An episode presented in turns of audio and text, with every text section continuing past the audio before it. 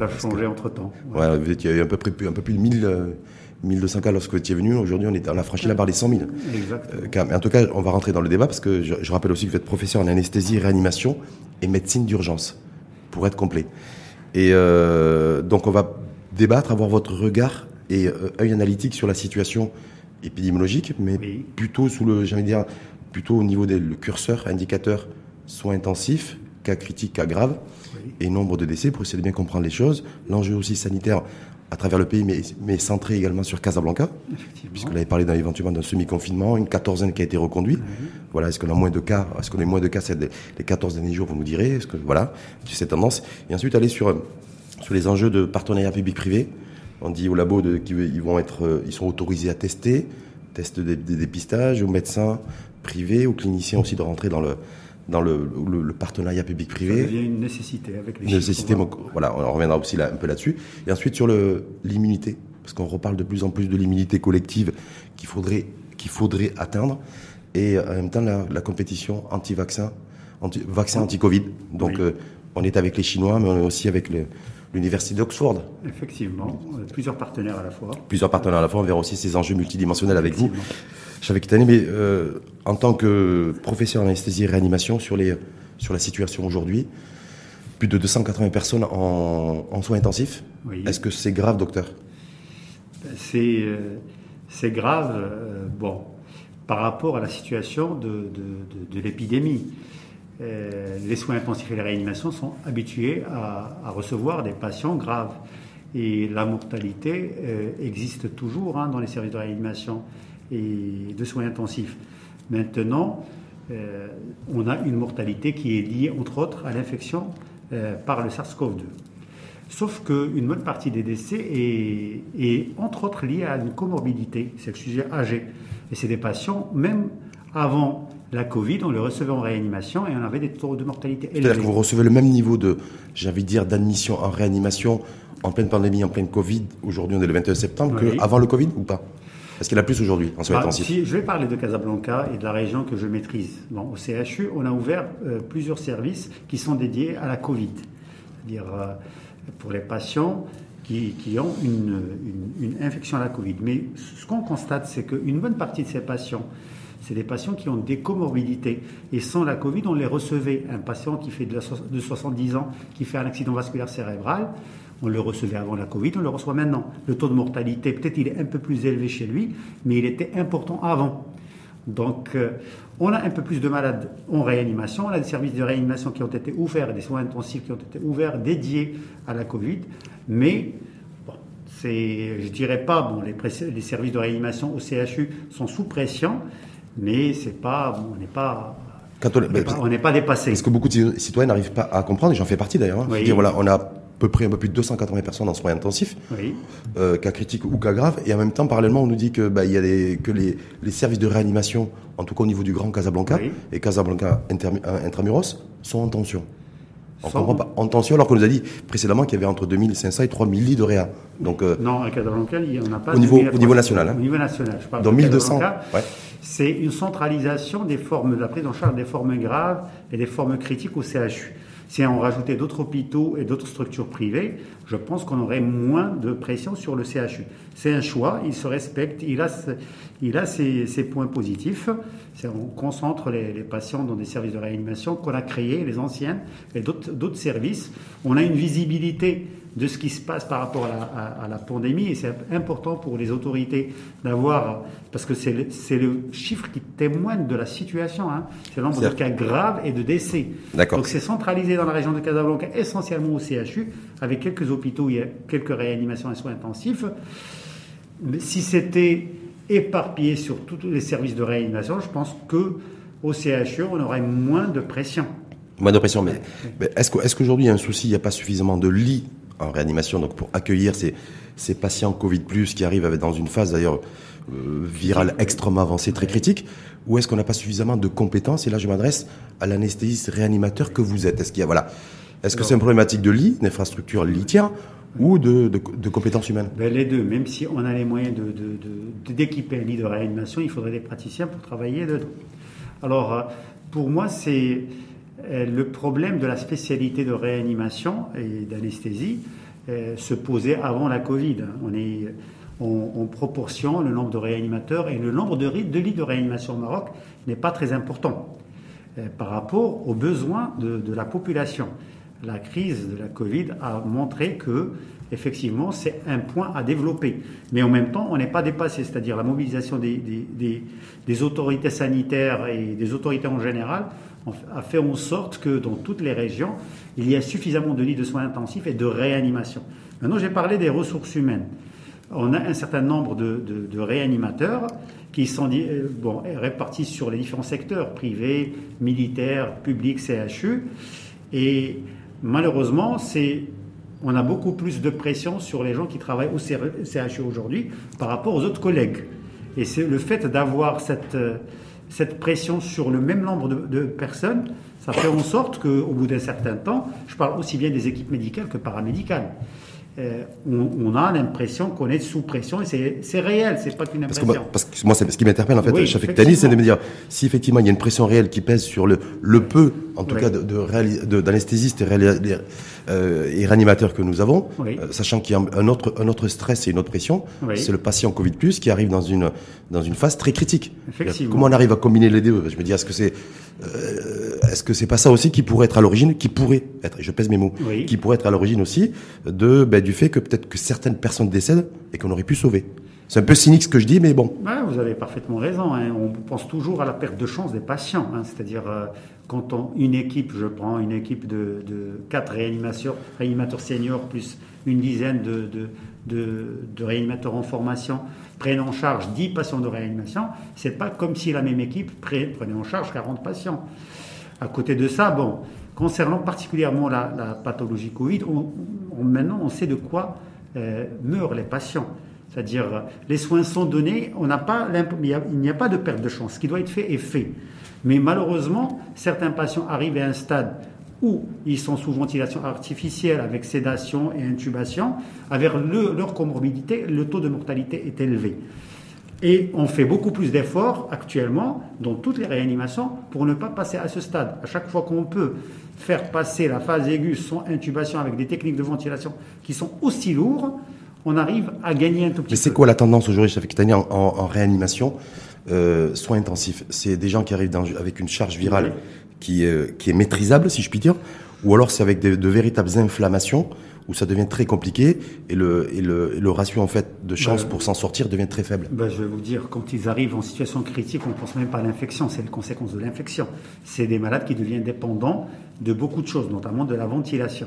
On en a de plus en plus qui arrivent dans un stade avancé par rapport au mois d'avril. Ça, c'est une réalité. Aujourd'hui, c'est quoi le stade avancé pour vous? C'est le, stade 3 Ils arrivent, on a beaucoup de patients qui vont tout mourir. Tout est inflammé, les poumons sont inflammés. Qui vont mourir dans les 24-48 heures. Alors qu'avant, on avait des patients qui mouraient, mais au bout d'une semaine, dix jours. Donc on a une, portion, une proportion importante des patients admis qui arrivent à la fin du processus, au maximum du processus inflammatoire. C'est-à-dire qu'on mette un traitement ou pas, on va voir qu'est-ce qui va se passer. On met tous les traitements.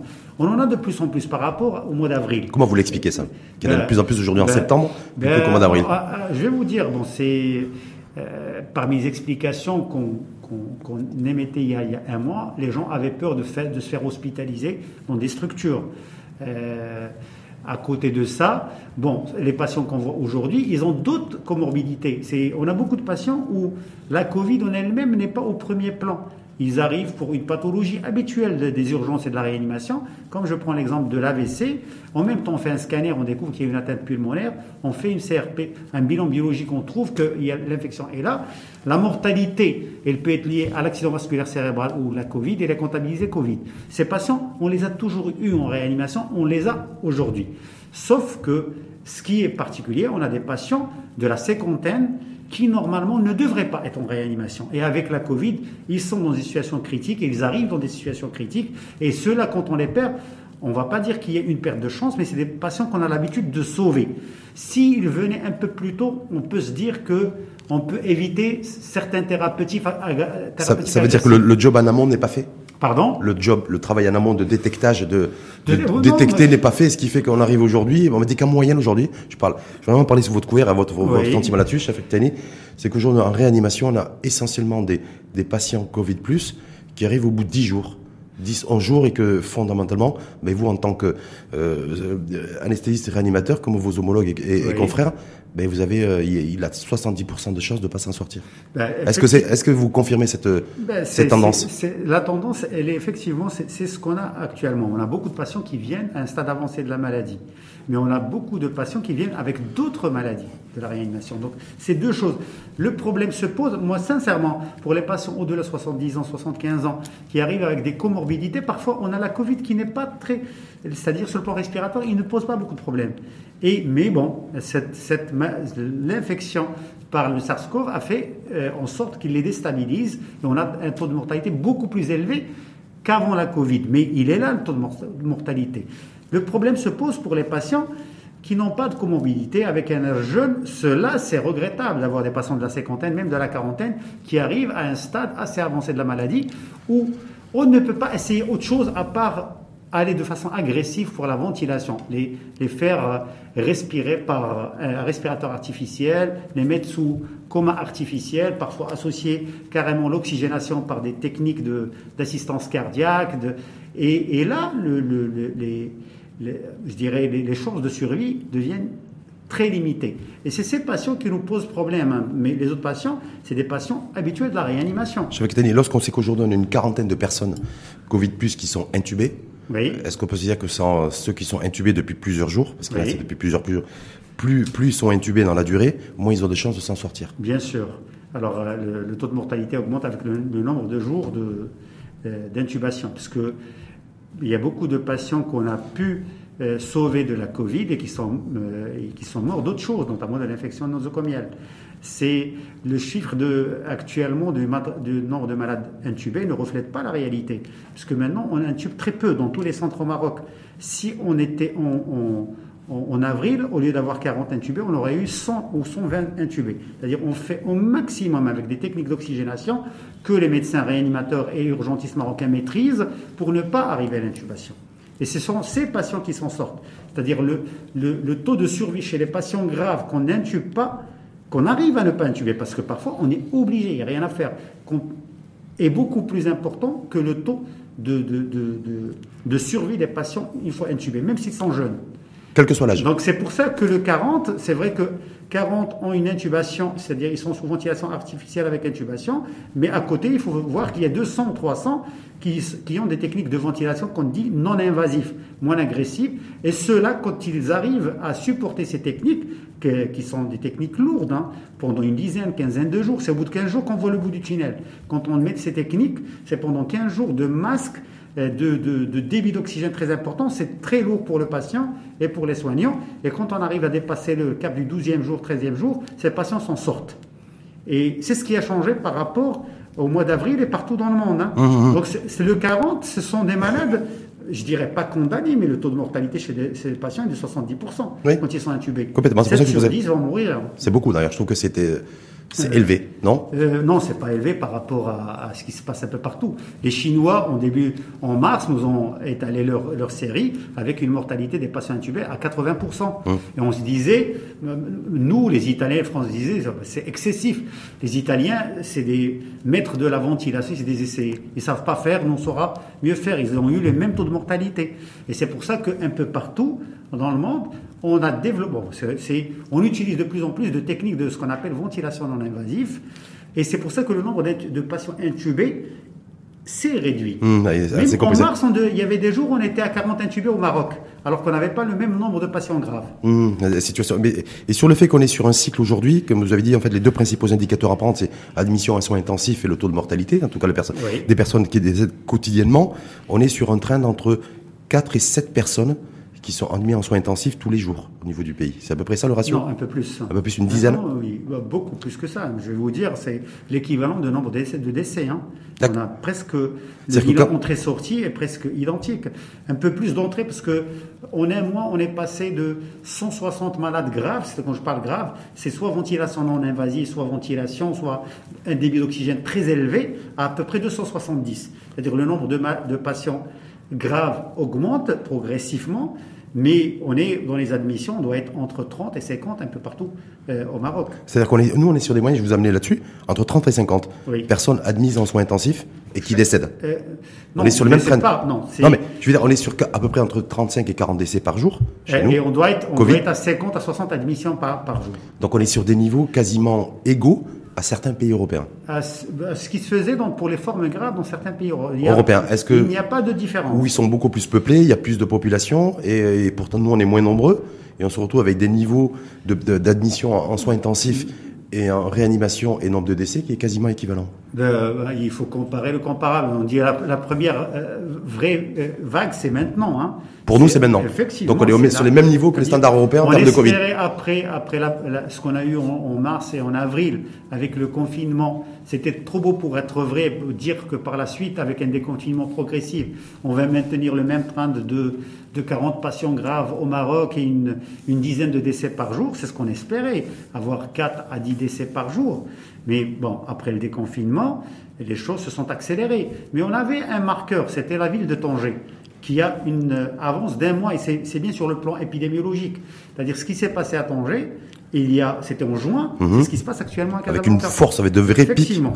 Mais Dieu merci, à Tanger, maintenant, les taux de, de, de, de, contamination sont moindres et le nombre de patients en réanimation de décès est moindre. C'est ce qu'on espère pour Casablanca pour, et pour, pour Ça veut dire que ce qu'a ce vécu Tanger, euh, Tani, il y a un mois, un mois et demi, en fait c'était avant l'été, effectivement en juin, où il y a des, des opérations de reconfinement qui ont été, qui ont été mises en place à Tanger. Casablanca, on le vit aujourd'hui. Je pense que c'est pour moi, moi ça ne m'engage que moi, que c'est Il y a beaucoup de similitudes pour vous. Effectivement. C'est là il y a il y a une contamination communautaire assez importante. Le nombre de patients contaminés, le nombre de personnes contaminées est important. Le nombre de malades devient important et le nombre de patients non malades est important à Casablanca. Même si on teste, on est aux alentours de au Maroc, plus de 20 000 tests. 21 000, 22 000 maximum. On a beaucoup de gens qui sont contaminés, non testés. Hein. Hmm. On a beaucoup dans beaucoup de foyers. Généralement, l'alerte est faite par euh, un sujet âgé qui est malade. C'est là où on commence à, à faire les tests. Même les gens qui ont un peu de fièvre, un peu tout trouble digestif ne se, ne se font pas tester. Donc c'est la personne la plus âgée du, de, de, la maison en fait, qui donne l'alerte et qui va être l'indicateur. Effectivement. Beaucoup plus que le test de dépistage. C'est beaucoup plus que le test. Je pense que la contamination est assez large dans la région de, de Casablanca. À mon sens, les gens de moins de 30 ans, exceptionnellement, ils sont malades. Exceptionnellement, ils sont malades. À part les femmes enceintes, on, on a eu des femmes enceintes en situation grave. Euh, même la quarantaine, quand il n'y a pas d'obésité ou de comorbidité importante, rarement ils sont malades avec des formes critiques. Et à partir de 50 ans, on commence à avoir des patients, quand ils ont des comorbidités, qui sont admis à l'hôpital. Donc le chiffre, à mon sens, n'est que le, la partie apparente de l'iceberg. La, la, la, phase visible. Mais pour venir sur Tanger, par rapport à Casablanca, euh, professeur Tani, Tanger, on le disait en juin, juin jusqu'à fin juin, début juillet, confiné, avec des quartiers bouclés. Oui. Est-ce que là, oh, vous savez comme moi, il y a eu la quatorzaine, en fait, Casablanca depuis début septembre, depuis le 7. Il y a eu une quatorzaine qui a été mise en place avec des mesures restrictives, couvre-feu et autres fermetures des, écoles, des classes, des cafés, des commerces, ou qui ferment beaucoup plus tôt. Euh, Est-ce que vous considérez qu'il faudra nécessairement reconfiner aussi Casablanca pour faire, pour que le circule, pour que le virus, pardon, circule beaucoup moins qu'il ne circule aujourd'hui? Alors, il y a, si, bon, tout seul dans mon coin, je dirais que c'est la bonne façon de faire, c'est de reconfiner Casablanca. De point de vue sanitaire On aura moins de mortalité, mais bon, c'est illogique. C'est-à-dire, euh, euh, il faut être réaliste. Euh, la maladie est répandue à Casablanca. Le fait de. Les restrictions permettent de réduire la contagiosité, c'est-à-dire le nombre de patients qui vont venir en dans les services, dans les hôpitaux. C'est ce qu'on espère. C'est-à-dire un, reconfinement total, non. Mais des, restrictions et des, règles d'hygiène et des restrictions, la distanciation sociale, la reprise de l'activité, de toutes les activités, mais avec des, règles relativement strictes pour maintenir le même taux d'infection et le même taux de nombre de patients graves. C'est-à-dire, euh, aller dire reconfinement, on retarde. Je ne suis pas dans la théorie de, de l'immunité générale de la population, mais l'unité générale de la population, on va aboutir à ça, mais de façon progressive. Plus c'est progressif, plus c'est gérable sur le plan sanitaire, et plus euh, c'est moins anxiogène euh, sur le plan social et, sur le, et moins de retentissement sur le plan On va revenir, Jean-Philippe mais là, on a fait, il y a eu 14 jours de confinement, enfin de confinement léger, hein, en tout cas au niveau de, au niveau de Casablanca, avec avec avec des avec ces mesures de restrictives. On n'a pas. Est-ce que est-ce que selon vous, quand on voit un peu le trend des nouveaux cas journaliers à Casablanca, on est resté sur un train de 600, 700 nouveaux cas. Jusqu'à 1000. Bon, je vais vous Jusqu'à 1000. Nombre d'admissions aussi en réanimation, m'a-t-on dit, au niveau de Casablanca intramuros et du nombre de décès. On est exactement sur les mêmes niveaux qu'avant les mesures restrictives. Alors peut-être que les mesures restrictives nous ont permis de maintenir le même niveau, c'est-à-dire avoir 40 admissions dans les réanimations de Casablanca. C'est-à-dire s'il y avait la rentrée scolaire, peut-être qu'on aurait un taux beaucoup plus important et ça aurait mis le système sanitaire sous stress, surtout comment il est organisé aujourd'hui. Si c'est tout, les formes graves, CHU et quelques structures, je vais parler quelques structures privées, semi-privées ou qui, prennent en charge les formes graves, un taux plus élevé, un nom plus élevé journalier va mettre la structure, les structures sanitaires sous pression. Donc peut-être que ce retard de, reprise de la scolarité habituelle a permis de maintenir ce taux. Mais ça ne peut pas durer.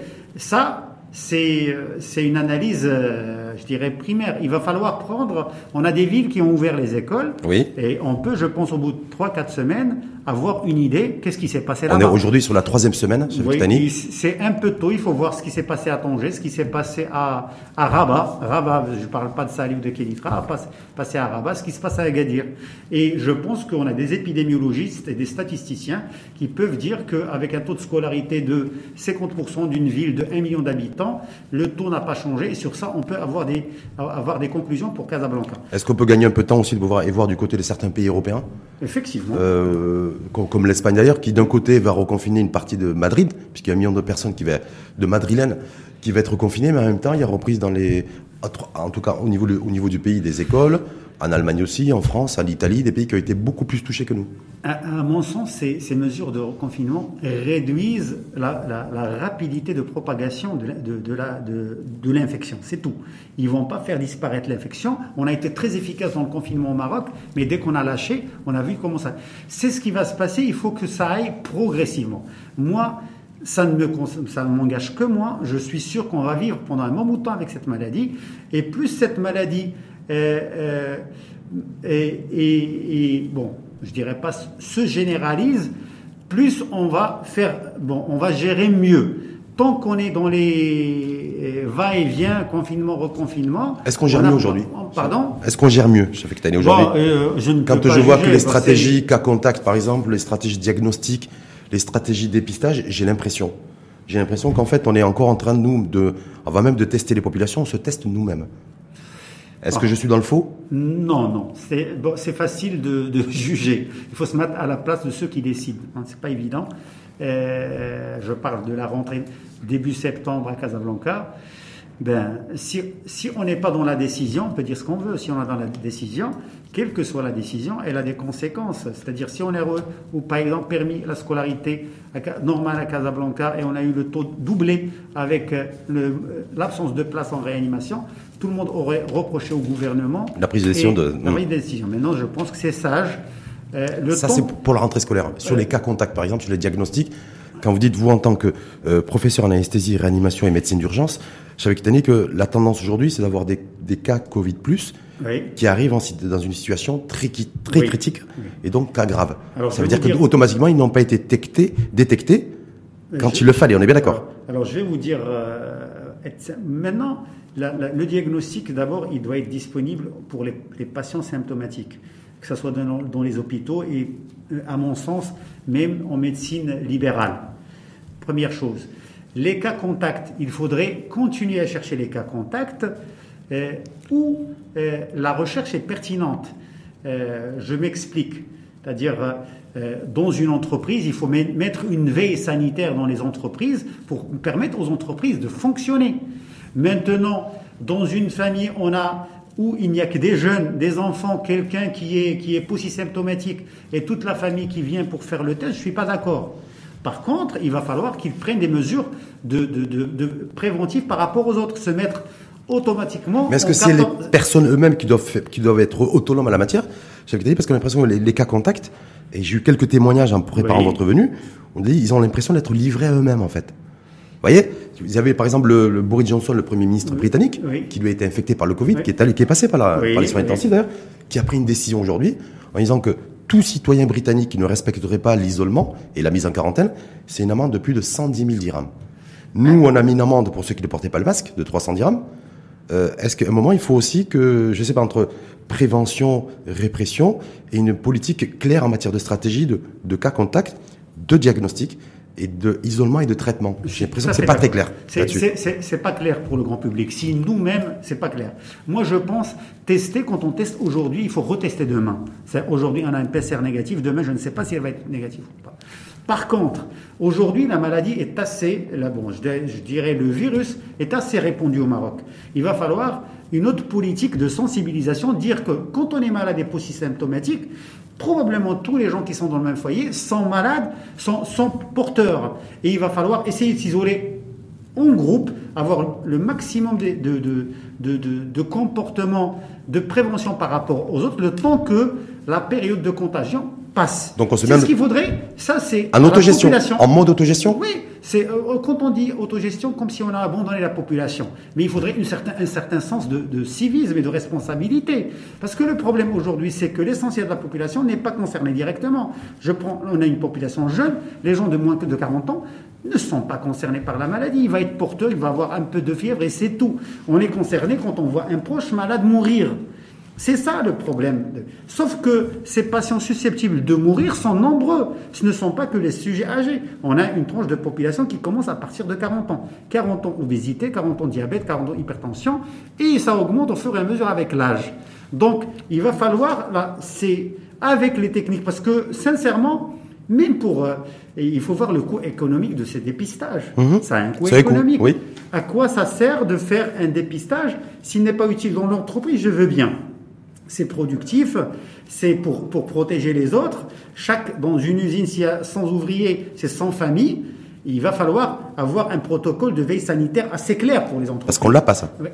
Les entreprises se plaignent de ça. Et ils sont, les gens sont un peu perdus. Quand on regarde le nombre de clusters aujourd'hui euh, et de foyers au niveau du Maroc qui ont explosé, on est sur euh, aujourd'hui, on sait même plus si c'est on est sur des, des cas communautaires, hein, donc Oui, très développés. Il y a donc des- clusters ouais. familiaux et clusters professionnels. Vous avez des chefs d'entreprise aujourd'hui qui vous disent nous, moi j'ai testé mon personnel une première fois, une deuxième fois. Euh, le problème c'est que j'ai eu des Covid plus qui ont été infectés chez eux et je sais sûr, plus comment faire. bien sûr, même et il se dit moi qui c'est qui me parle Où sont les pouvoirs publics qui m'accompagnent ou pas Je suis tout à fait d'accord. Mais même, même dans le milieu hospitalier, des gens qui sont, euh, qui sont contaminés l'heure de la- d'exercice de leur profession, on a beaucoup qui sont contaminés en dehors de l'hôpital. Donc, c'est vrai, et c'est là où il va, il va falloir. euh, c'est c'est que- c'est question de communication et de décision. Moi, le dépistage massif, massif, si on a les moyens, il faut le faire, hein.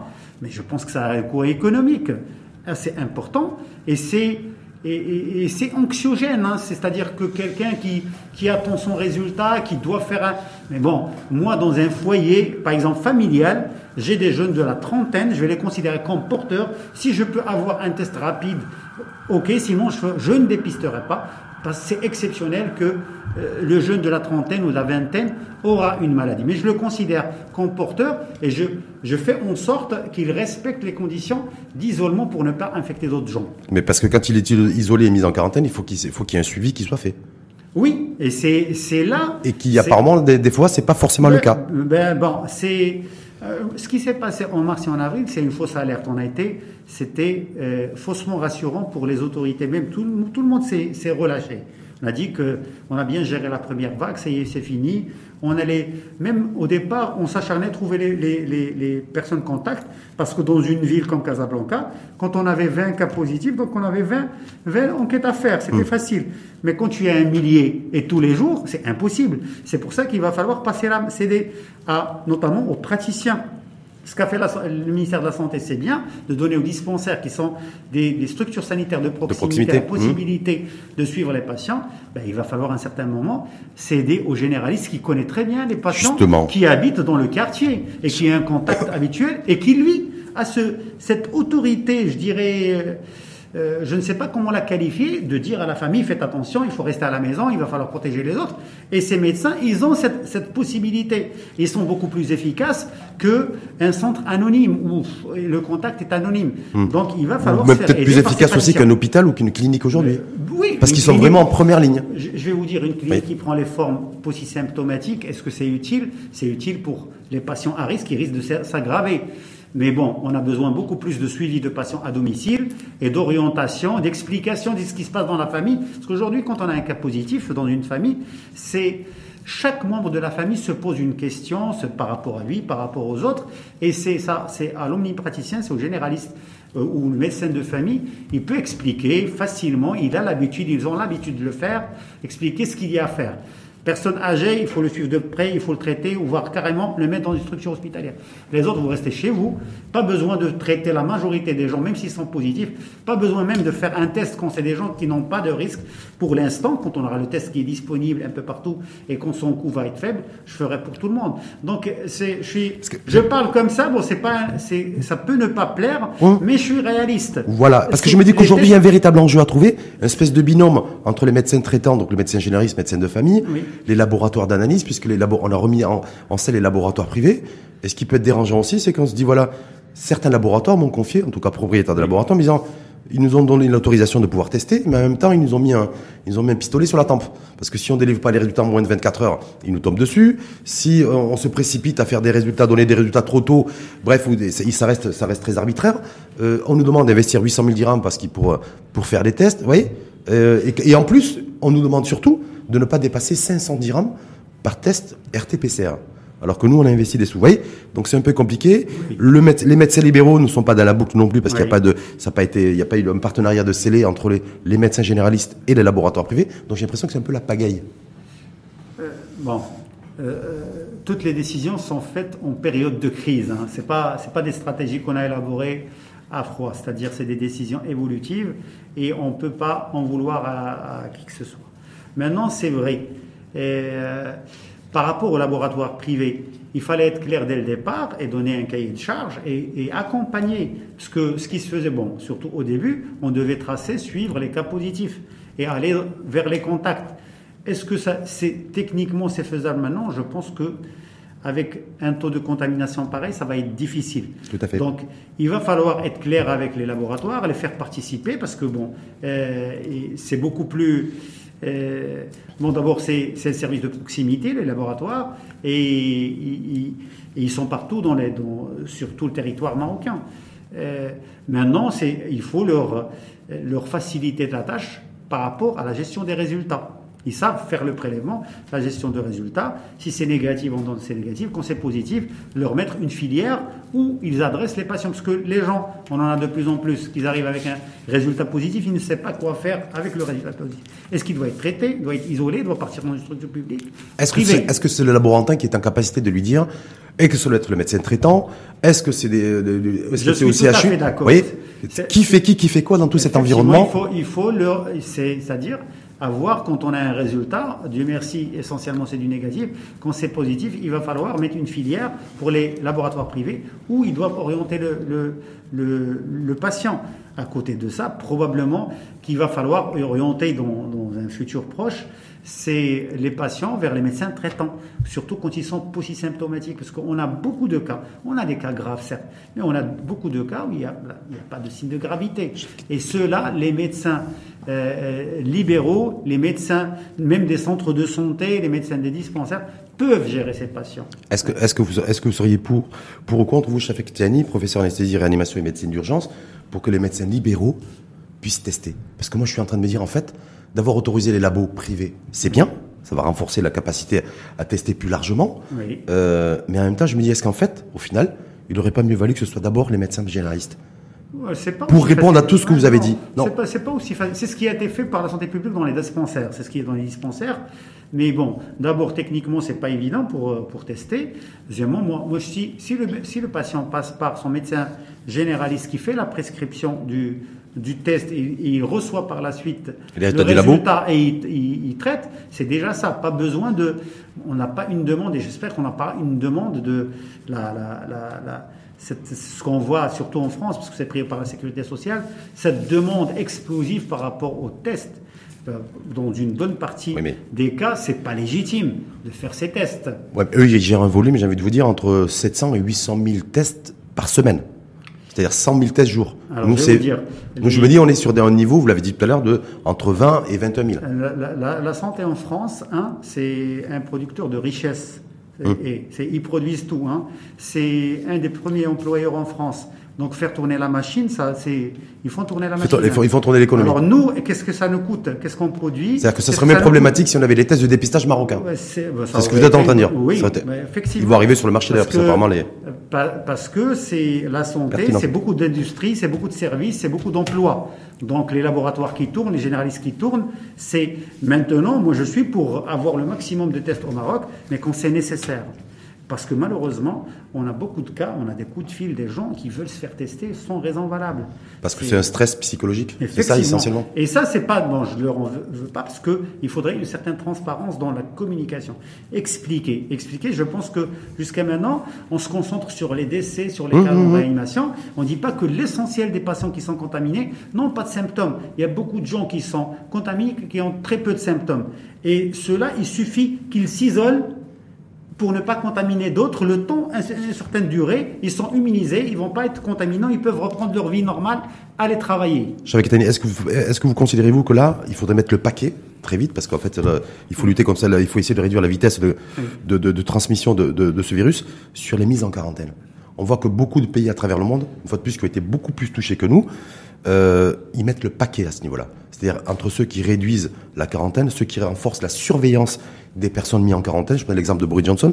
Donc là où c'est carrément une sanction, c'est du ressort du pénal. Voilà. Enfin, en tout cas, euh, est-ce que là vous dites voilà parce que on est, on, dit qu'on est un peu indiscipliné. Euh, on n'a pas forcément le moyen, les moyens de surveiller euh, quasi quotidiennement les personnes qui sont mises en quarantaine et en isolement. Est-ce que vous considérez qu'effectivement il faut essayer de durcir des mesures dans ce sens? Bah, Durcir, je suis pas pour euh, pour pour, durcir, il faut surtout expliquer, il faut faire de la pédagogie. Moi, je suis pour un confinement ciblé. C'est-à-dire, c'est ce qu'on a dit, c'est la mise en quarantaine des patients qui sont contaminés, qui sont symptomatiques ou ceux qui ont été en contact et probablement contaminés. Donc cela, je l'aimais, c'est un confinement ciblé. Beaucoup de confinements, mais de foyers, plutôt que confiner la ville. Et ça, il faudrait une, une organisation dans ce sens. Hum. Quand j'ai quelqu'un dans un, dans un foyer où vivent 10 personnes qui est contaminé, je peux considérer que les 9 sont probablement contaminés. J'ai quelqu'un qui est à risque, je le teste, et s'il est positif, je le mets dans une structure sanitaire, le reste des, des, des, des, membres de la famille doivent rester chez eux, confinés, et je suis ce confinement. C'est un confinement ciblé. C'est pas toute une ville. Il y a beaucoup de gens qui respectent les règles d'hygiène, qui sont confinés chez eux. Alors, et, c'est, et socialement, économiquement, c'est pas tenable. Test. Donc vous êtes pour les tests ciblés et les confinements ciblés, et pas pour un confinement euh, global. Et si le confinement ciblé est, effectif. Oui. Il faut tester. Et respecter avec un suivi médical. Et ça, ça ne peut pas se faire si on n'associe pas les moyens, notamment de la médecine libérale, du médecin généraliste. tout ce qui a été remis, c'est tout le débat de l'intérieur d'aujourd'hui. Parce que je me dis aujourd'hui, moi j'ai toujours plaisir à recevoir Shafik Tchani. Vous l'avez dit, on s'était vu le 7 avril dernier. Ben, Donc on se revoit aujourd'hui le 21 septembre. Et je voudrais pas qu'on se revoie dans un mois ou deux même si une fois de plus j'aurais plaisir à vous revoir, Shafik Tani, où on reparle toujours des mêmes choses avec des stratégies euh, inefficaces ou en tout cas pas suffisamment euh, avec un impact positif euh, sur la gestion des cas contacts, des diagnostics, des personnes en confinement, de l'isolement et du traitement. Parce que je me dis, si on gère pas ça, on pourra pas s'en sortir.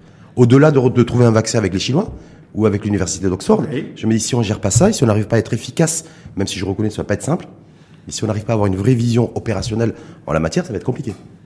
Effectivement, ça va. On va pas bouger, quoi. On va rester dans ce, voilà, à faire des causes. Ça, je, je pense que cette, bon, on avait tous peur de la rentrée scolaire. encore une petite semaine ou deux semaines, on, on, verra un peu plus clair. Mais sincèrement, si dans une région comme Casablanca, eh, on a le même niveau de, de, de, de, contagion avec le, nombre, le même niveau de patients graves et le même niveau de, décès après quatre semaines de, reconfinement partiel, il faut se dire qu'on va vivre avec ça. Mmh. Il, va, et, aller dans le confinement beaucoup plus euh, ciblé. Au lieu de confiner toute la population, tester quand il faut tester, avec des critères précis. Et dès que, quand on a testé, on a un cas, un cas positif. Maintenant, c'est des cas familiaux. Hein, il ne faut pas se concentrer. Dans les, dans les usines, dans les entreprises, on teste beaucoup. Mais on ne teste pas dans les familles. Mais maintenant, la contamination... On teste plus dans les entreprises aujourd'hui que dans les familles. Effectivement, c'est du communautaire, c'est dans les familles. Quand on a un cas à risque on, réserve l'hospitalisation pour les cas à risque.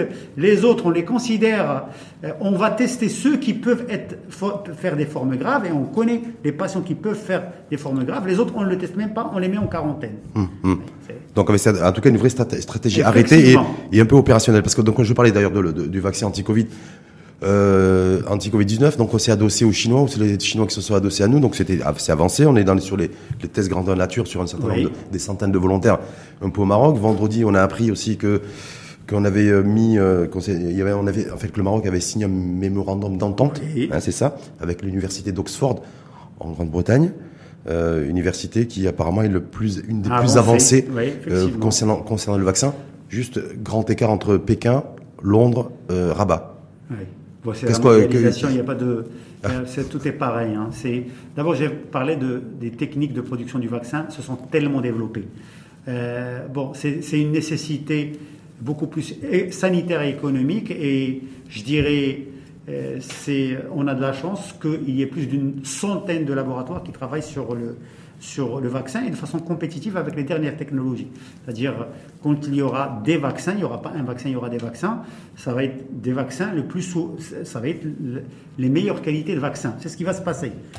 Maintenant que le Maroc s'allie à un laboratoire deux ou trois, c'est quelque chose de tout à fait logique. Mais sur les parties du côté d'Oxford, c'est parce qu'on s'est dit parce qu'eux, ils vont pas tarder à les sortir les doses. Ben même, même ils, seront prêts, ils seront. Doses, même, même le nombre de doses, parce que il y a tous les pays veulent avoir le vaccin assez tôt et en quantité.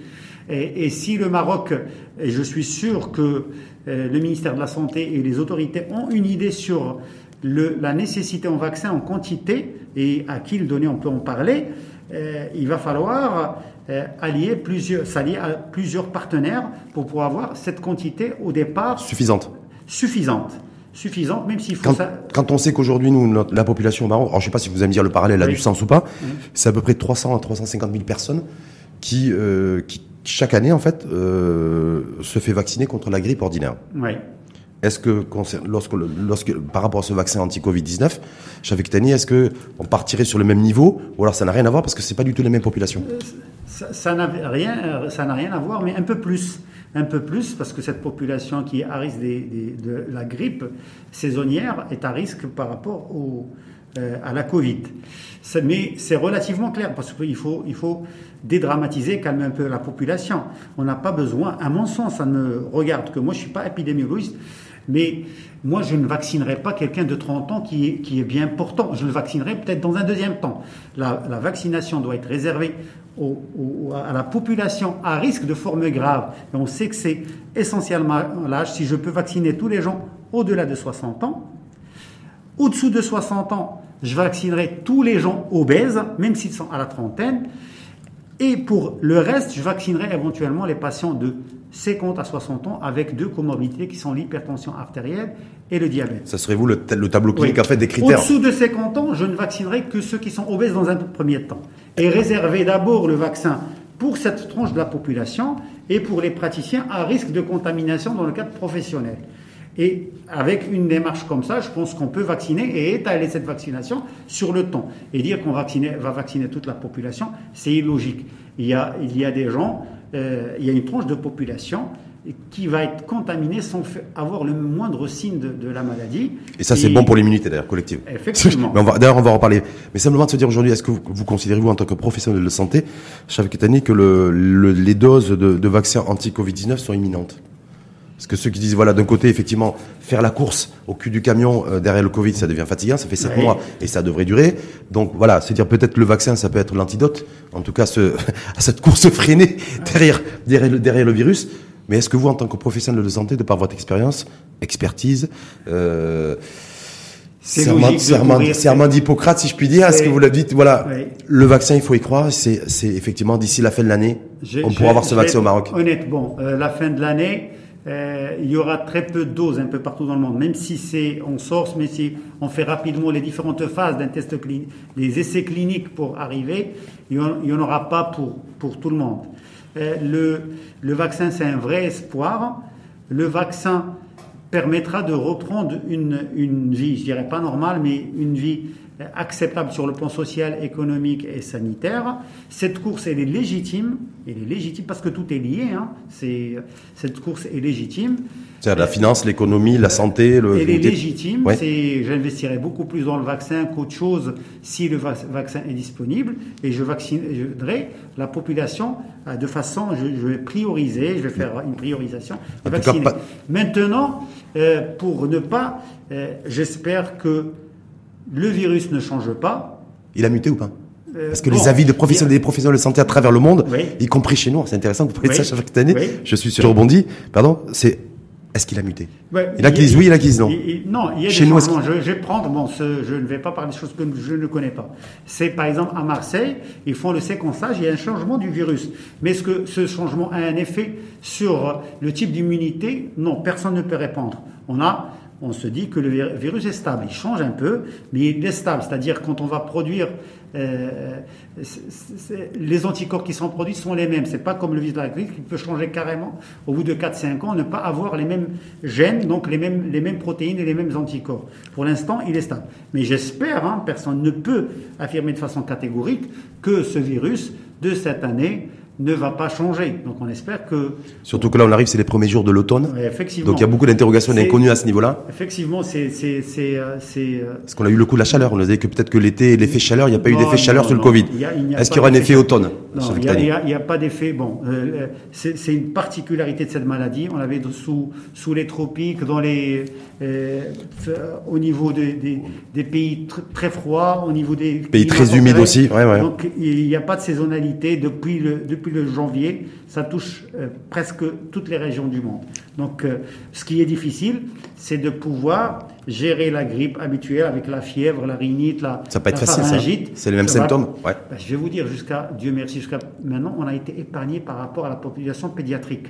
C'est-à-dire, il y a très peu de Covid chez les enfants le confinement, l'hygiène, je dirais pas, un niveau d'hygiène assez correct durant cette période a fait que les infections chez les enfants a diminué dans un mois, dans deux mois, on aura ces infections. Et dès qu'on aura une infection habituelle chez l'enfant, on va penser à la Covid. Hmm. C'est ça ce qui est difficile. Donc c'est quoi Il y a un message à faire passer auprès des parents aussi, là Les parents et les autorités. Les autorités publiques, ouais. Il faut communiquer sur ça. Ouais. ça c'est ce qui va nous toucher dans un mois. C'est-à-dire qu'aujourd'hui, grippe, euh, le, virus, le, virus euh, qui va cohabiter avec le, avec, avec la Covid-19, c'est ça en fait. Il va y avoir une espèce de cohabitation. il va mimer, puisqu'on sait que la Covid, c'est, c'est beaucoup plus mortel que la grippe habituelle. Il y aura un peu, un peu de panique. Voilà, donc il faut pas, faut pas s'affoler. Si c'est le même symptôme qu'on a des écoulements nasales, une fois de, de la fièvre, symptômes de la grippe ordinaire. Il faut, bon, il, faut penser à la grippe ordinaire quand c'est des enfants ou des jeunes euh, qui n'ont pas des. Quand on n'a pas des signes assez spécifiques de la Covid, comme l'anosmie ou la gueusie, il faudrait considérer comme une grippe, ne pas essayer de ne pas infecter les sujets sensibles, et aussi bien que ça soit grippe ou, Covid. C'est-à-dire les règles d'hygiène vont être les mêmes, mais il y aura un mouvement de bon de panique quand on aura beaucoup de grippe chez les enfants. C'est pour ça que la rentrée scolaire est particulière. On va voir ce qui se passe actuellement en Europe, et la rentrée a été début septembre. On va voir ce qui se passe dans certaines villes du Maroc et on doit tirer des leçons à partir de. Hum. Et peut-être envisager une réouverture des écoles aux, aux, jeunes enfants casablancais. Oui, moi je pense. D'ici la fin du mois. Oui, euh, on aura encore les statistiques cette semaine, la, semaine prochaine. On aura le, retour des villes où les écoles ont été ouvertes. Et je pense qu'on a suffisamment de statisticiens dans différents départements ministériels pour nous dire dans cette ville, on a ouvert un certain nombre d'écoles et ça n'a pas augmenté ou ça a augmenté avec. Donc quand voilà, donc reprise du travail, rentrée. On a parlé, on a parlé de, ce vaccin qu'on le trouve ou pas. Vous avez dit de toute façon, il y a des populations qui doivent, qui doivent être prioritaires. Que lorsqu'il sera trouvé, même s'il n'est pas efficace à 100%, parce qu'apparemment les, les, les professeurs de santé. Il n'y a pas un médicament ou un vaccin qui est efficace à 100%. On dit qu'en tout cas, ce vaccin serait efficace à hauteur de 50 ou 60%. Le, vaccin anti-Covid. C'est ce qui se dit à travers le monde. s'il est efficace à un taux, surtout s'il est inoffensif, c'est-à-dire qu'il n'y a pas d'effet secondaire sur tout ça, bon, je. C'est surtout ça qu'il faut veiller, ouais. Effectivement. Hum. Et sur, est-ce que, est-ce que du coup, quoi qu'il en soit, il, y aura il va y avoir le retour de notre enjeu, celui de l'immunité collective Shafik Parce qu'on sait très, on nous dit qu'aujourd'hui, bah, vaccin, pas vaccin, protocole thérapeutique, hydroxychloroquine ou pas, c'est que de toute façon, des professionnels de santé à travers le monde disent qu'il faudra de toute façon qu'il y ait un maximum de personnes qui soient en contact avec, qui, qui ont été ou qui soient en contact avec le virus, et que ça va être aussi un enjeu sanitaire pour nous. C'est ce qui se passe dans beaucoup de pays, c'est-à-dire la population qui n'est pas à risque, c'est elle en contact du virus et s'immunise, c'est une très bonne chose. Maintenant, la population fragile, il faut éviter qu'elle soit en contact avec le virus, et c'est là où le vaccin est intéressant. Mais pour le faire circuler. Entre, les deux, il va falloir préserver ces, patients, ces, ces personnes à risque par la distanciation, le respect et des, règles d'hygiène. Donc, euh, immunité euh, collective pour les sujets non à risque, ça s'opère. Et euh, dans la région de Casablanca, ce qu'on voit, pour moi, les tests, c'est que c'est la partie visible de l'iceberg. Il y a beaucoup de gens qui sont contaminés. C'est une immunité qui s'installe. Il faut éviter de contaminer les patients à risque euh, ou réduire le risque pour eux, le temps de trouver un vaccin. Et quand il y aura un vaccin, ce sont cette c'est cette population qui doit être prioritaire au début pour la vaccination. Parce que je, je, voyais là, il y a un résultat d'une étude qui a été menée par le ministère de la Santé mmh. de mars à août là sur, la, la, base de, de tests sérologique, donc de, prise de sang sur un échantillon de 85 000 personnes sur la base de, de dons de sang volontaires. Et on, a, on aurait une prévalence de 0,7%. Donc zéro, voilà. Je me dis, si on, je sais pas si on peut l'étendre au niveau national, mais je me dis, ça veut dire quoi? Ça veut dire qu'on serait aujourd'hui, 21 septembre, Tani, éventuellement à 1% de taux d'immunité collective je pense qu'on doit être à, beaucoup plus que ça. Ouais, on n'a aucune garantie. Oui. On sait pas. Aucune garantie. Ben, c'est vrai que ça, c'est, je pense, que ça a été fait dans les échantillons de donneurs de sang. C'est, donneurs de sang, voilà, ouais. c'est 85 000 personnes. C'est des gens bien hum. portants euh, avec des critères de sélection. On ne donne pas le sang. Donc c'est pas forcément très révélateur comme indicateur. C'est pas élevé, mais ce qui s'est passé en août, ce qui se passe maintenant en septembre, euh, fait exploser le, le, nombre de patients qui ont été en contact avec le virus, ça c'est sûr. Hum. Parce que ce qu'on ce qu'on voit comme patients, cas qu'on appelle cas actifs, cas graves, décès, qui sont en croissance, ouais. c'était qu'une qu'une petite proportion par rapport au nombre de personnes qui ont été en contact. avec Mais en tout cas, pour s'en sortir véritablement aussi, il n'y a pas que l'enjeu du vaccin anti-Covid, il y a aussi l'enjeu de l'immunité collective. Euh, euh c'est ça s'impose à nous et c'est ce qui se passe. Je vais bon. Je vais prendre l'exemple de Tanger. Euh, moi, à mon sens, ce qui s'est passé à Tanger, qu'il y a une certaine immunité collective qui s'est installée. Hein. Euh, ce qui se passe maintenant à Casablanca, c'est mois juin, euh, fin juin, à Tanger, début juillet. il y avait un nombre de cas assez important parce que bon, il y a eu le déconfinement, c'était le début de l'été, et il y a eu beaucoup de cas avec beaucoup de cas graves, beaucoup de décès. par la suite, on voit que c'est pas le reconfinement qui s'est opéré un certain temps à Tanger qui a fait baisser le nombre de cas. C'est l'immunité C'est entre autres une immunité qui s'est installée. Je prends l'exemple d'une région, c'est on est au Maroc. Hein. Hum. C'est des choses qu'on a vues. Casablanca, on n'avait pas grand-chose, et les collègues arabes, ils avaient, à, à Tanger, ils avaient les réanimations pleines avec beaucoup de gens qui ne pouvaient pas se faire dépister. Hein. À Tanger, on n'avait pas une capacité, on n'a jamais atteint euh, euh, une capacité de dépistage suffisante par rapport aux symptomatiques, aux, personnes contact. Et ce qu'on a vu, c'est que le nombre de cas graves diminue, le nombre de, décès diminue à Tanger. Hum. Donc il y a aussi un, véritable enjeu, parce qu'on a, ça fait un petit moment qu'on n'en parlait plus, de l'immunité collective. D'ailleurs, l'université, je crois c'est l'université d'Oxford, où des professionnels de santé ont dit qu'avec 20% d'immunité collective, on pouvait faire reculer le virus. Euh, je, ne peux pas parler de, chiffres, mais c'est sûr. C'est, Au départ, on nous disait 40, 50, 60% de la population, mais à partir de 20, déjà, ça peut permettre de, déjà de freiner le, la cadence du virus. Une personne qui a été en contact avec le virus, qui a des anticorps, elle va pas être réinfectée et, et elle va pas infecter des gens, des, des, des gens fragiles. C'est ça l'objectif. C'est pour ça que, bon, les jeunes, quand ils sont infectés, même s'ils ne sont pas symptomatiques, une fois qu'ils ont les anticorps, le risque de réinfection est minime, il est exceptionnel, et ils, deviennent, euh, ces personnes deviennent euh, non dangereuses pour les patients, pour les, personnes à risque. Vous pensez que ça serait une bonne idée dans les prochains jours, les prochaines semaines, chaque année, de lancer une grande étude épidémiologique? Pour déterminer un petit peu le niveau, le degré de, de propagation du virus et euh, les franges de la population infectée. Vous avez fait référence à ça, le taux d'immunité. Est-ce que voilà, est-ce que ça serait bien que d'ici là, enfin, je sais pas, octobre, novembre, qu'on puisse avoir une méga étude dans ce sens le, ministère a, suffisamment de data, de données concernant ça, et je pense que c'est sur ça qu'il se base dans ces. Le comité scientifique se base sur ces données pour la pour, pour les recommandations. Et c'est important parce que notre stratégie dépendra de ça, surtout quand le vaccin va être là. Il va mmh. falloir expliquer à la population pourquoi on va vacciner, qui va être vacciné et pourquoi on va prioriser telle tranche par rapport à telle tranche d'âge ou pourquoi des personnes par rapport à d'autres. Donc il faut s'armer de, de, de, données pour pouvoir euh, éclairer la, la, population parce qu'il y a effectivement un problème de communication et d'information. Euh, les décideurs ont le droit de se tromper, ils ont le droit de, de faire marche arrière, mais il faudrait communiquer. Mais ils ont le devoir, le devoir de communiquer. Oui, communiquer et, et, simplifier pour la population. En tout cas, quand il y a des, des, des, des professionnels de santé légitimes comme vous qui acceptent de venir débattre, ben c'est aussi et avant tout aussi c'est un, euh, je veux dire une manière aussi de, communiquer, de faire partager votre analyse, votre votre votre ressenti aussi parce que vous êtes avant d'être professionnel de santé et, euh, et professeur en anesthésie, réanimation et médecine d'urgence, vous êtes un être humain. Donc vous avez aussi un ressenti que vous partagez combiné à votre analyse. Et c'est une manière de communiquer aussi. Ben effectivement, ben c'est, je salue tous les, les, médias pour le, le rôle. Maintenant, euh, il faudrait donner, euh, donner aux médias les, moyens de communication et surtout le contenu, et que ça soit euh, explicite. On sait que les messages qu'on donnait en, institutionnels euh, qu'on donnait en, en, avril, peut-être qu'ils sont plus euh, d'actualité aujourd'hui. C'est même une certitude, c'est comme les stratégies qui étaient. Euh, il va falloir s'adapter. Et, et, et, là, le travail de communication doit être aussi important que le travail de prévention. Parce qu'aujourd'hui, l'évolution de la maladie dépend du comportement du, du, citoyen.